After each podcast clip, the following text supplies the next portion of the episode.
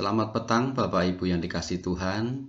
Kita bersyukur hari ini kita boleh merayakan kenaikan Tuhan Yesus ke surga dan dia akan datang kembali untuk menjemput kita dalam sukacita. Dan kita juga bersyukur untuk saudara-saudara kita umat muslim hari ini merayakan Idul Fitri dan bela kedamaian terus ada khususnya di dalam lingkungan kita, kota Solo dan juga sekitarnya dan biarlah Tuhan juga terus menolong agar kota Solo tetap aman, Solo dan sekitarnya tetap damai.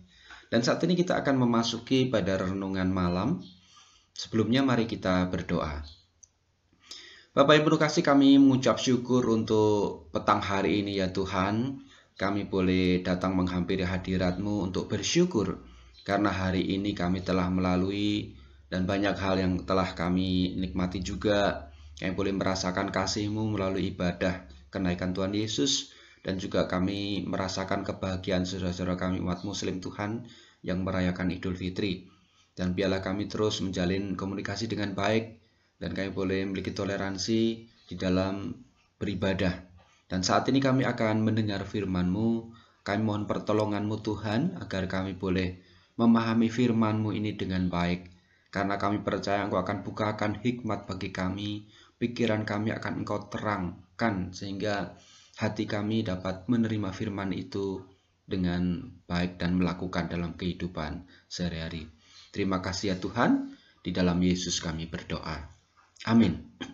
Bapak Ibu pada sore hari ini atau petang hari ini renungan saya beri judul Kamu adalah saksi. Bacaan diambil dari Lukas 24 ayat 45 sampai 49. Saya bacakan demikian dari Lukas 24 45 sampai 48 ya. Demikianlah firman Tuhan. Lalu ia, Tuhan Yesus, membuka pikiran mereka sehingga mereka mengerti kitab suci.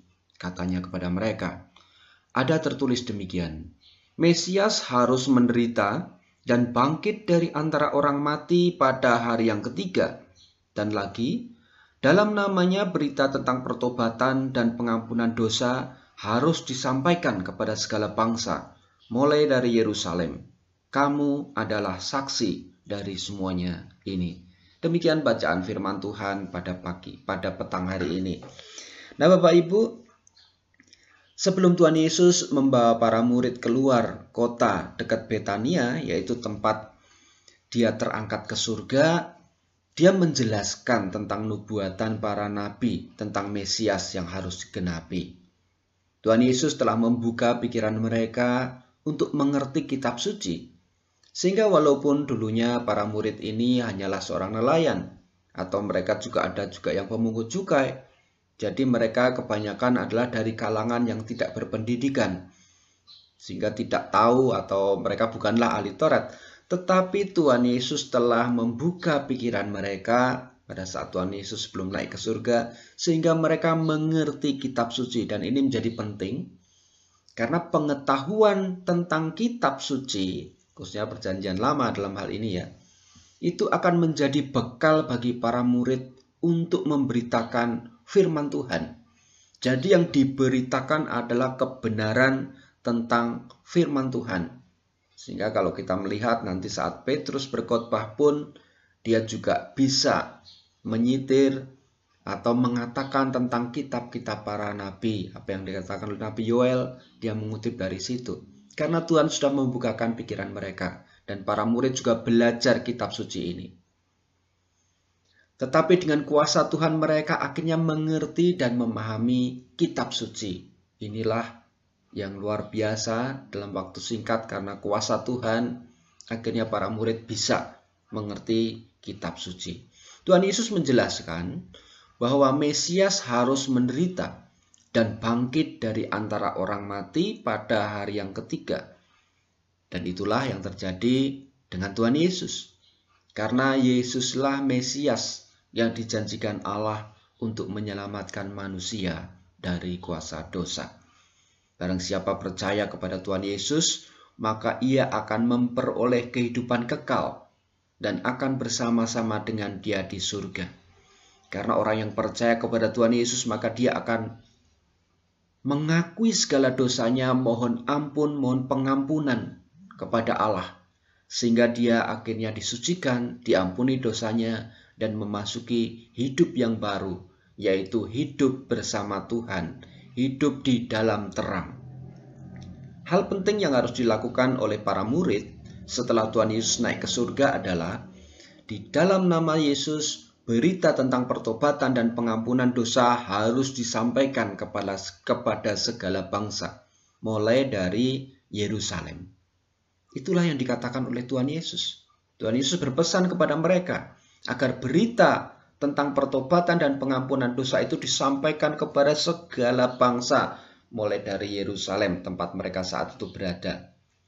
Dan berita tentang pengampunan dan pertobatan itu di dalam nama Yesus. Artinya hanya Yesus yang mampu memberikan pengampunan dosa. Di dalam darah Yesus, di dalam korban Yesus, dalam kematian Yesus dan kebangkitan Yesus ada berita tentang pertobatan dan pengampunan.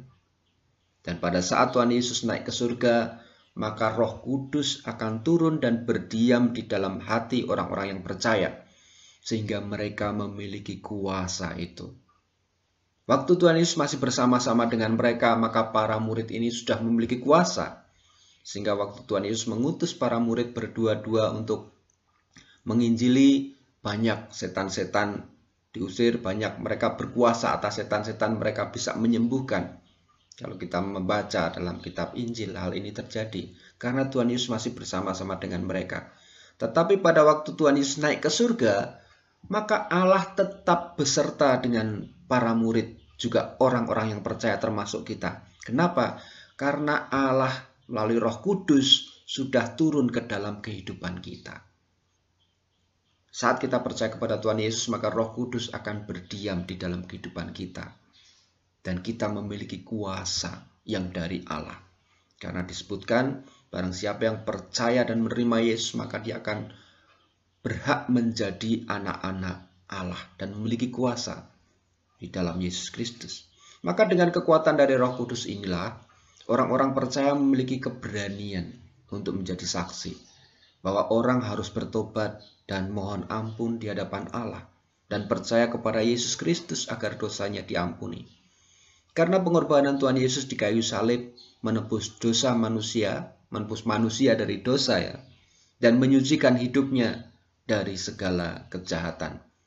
Kalau saat itu para murid diminta menjadi saksi dan memberitakan pertobatan dan pengampunan dosa, mulai dari Yerusalem karena pada saat itu mereka tinggal di Yerusalem. Maka kita pada saat ini bisa memberitakan tentang kasih Tuhan yang mengampuni dosa dan manusia mulai dari jadi yang mengampuni dosa manusia mulai dari lingkungan kita sekitar kita sendiri. Kita bisa mengabarkan Injil atau kabar baik itu dari keluarga kita yang belum percaya kepada Tuhan Yesus, dari lingkungan kerja kita, kemudian dari masyarakat di sekeliling kita. Mulai dari yang hal yang dekat-dekat dulu. Wartakanlah kabar baik itu melalui kehidupan yang membawa damai bagi orang-orang di sekitar kita. Maka waktu kita datang karena ada kasih Tuhan di dalam kehidupan kita, ada Roh Kudus yang membimbing kita, maka orang-orang juga akan melihat kehidupan kita yang memancarkan kasih Tuhan, yang memancarkan bagaimana hidup kita hidup dengan kebaikan. Tutur kata kita, sikap kita menunjukkan sikap sebagai anak-anak Allah. Maka pada saat kita datang orang-orang juga akan menyambut dengan baik dan mereka akan melihat Tuhan ada dalam kehidupan kita. Maka kita bisa menceritakan juga tentang Yesus Kristus yang telah menebus dosa manusia. Sehingga mereka mengenal Yesus dan berita tentang Yesus akan sampai ke seluruh bangsa. Dan kita adalah saksi Tuhan. Kiranya roh kudus menolong kita. Amin. Mari kita berdoa. Kami bersyukur kepadamu untuk petang hari ini ya Tuhan. Engkau terus menolong kehidupan kami dan Engkau terus menjadikan kami kuat karena Roh Kudus diam di dalam kehidupan kami. Jadikan kami saksimu dalam kehidupan saat ini, melalui kehidupan kami yang terus baik, karena kami menuruti firman Tuhan, menjadi anak-anak terang di dunia ini. Dan keberanian kami untuk bercerita tentang Tuhan Yesus, Allah yang telah turun ke dunia untuk menyelamatkan manusia. Sehingga banyak orang yang mendengar tentang pengampunan di dalam Yesus, pertobatan di dalam Yesus, dan kehidupan kekal di dalam Yesus. Terima kasih untuk kasihmu dan juga engkau telah mempercayakan kami sebagai saksimu. Jadikan kami tetap hidup seturut dengan kehendakmu. Dan secara khusus kami saat ini berdoa untuk orang-orang di sekeliling kami, saudara-saudara kami yang memiliki beban berat di dalam kehidupannya. Engkau menolong mereka Tuhan, agar mereka terus berteriak kepada Tuhan, mereka terus berdoa kepada Tuhan, bukan kepada Allah lain. Dan percaya bahwa Tuhan akan memberikan jalan keluar untuk setiap persoalan yang mereka hadapi. Kami serahkan mereka yang sedang sakit, agar Engkau berikan kesembuhan Tuhan. Dan mereka juga melihat kasih Tuhan di dalam kehidupan mereka, sehingga mereka tetap sabar, tetap kuat, dan tetap percaya bahwa Tuhan terus mengasihi dan terus memberikan jalan keluar untuk setiap kehidupan mereka. Dalam kondisi sakit, mereka akan tetap bersyukur karena Tuhan tetap mendampingi dan melindunginya.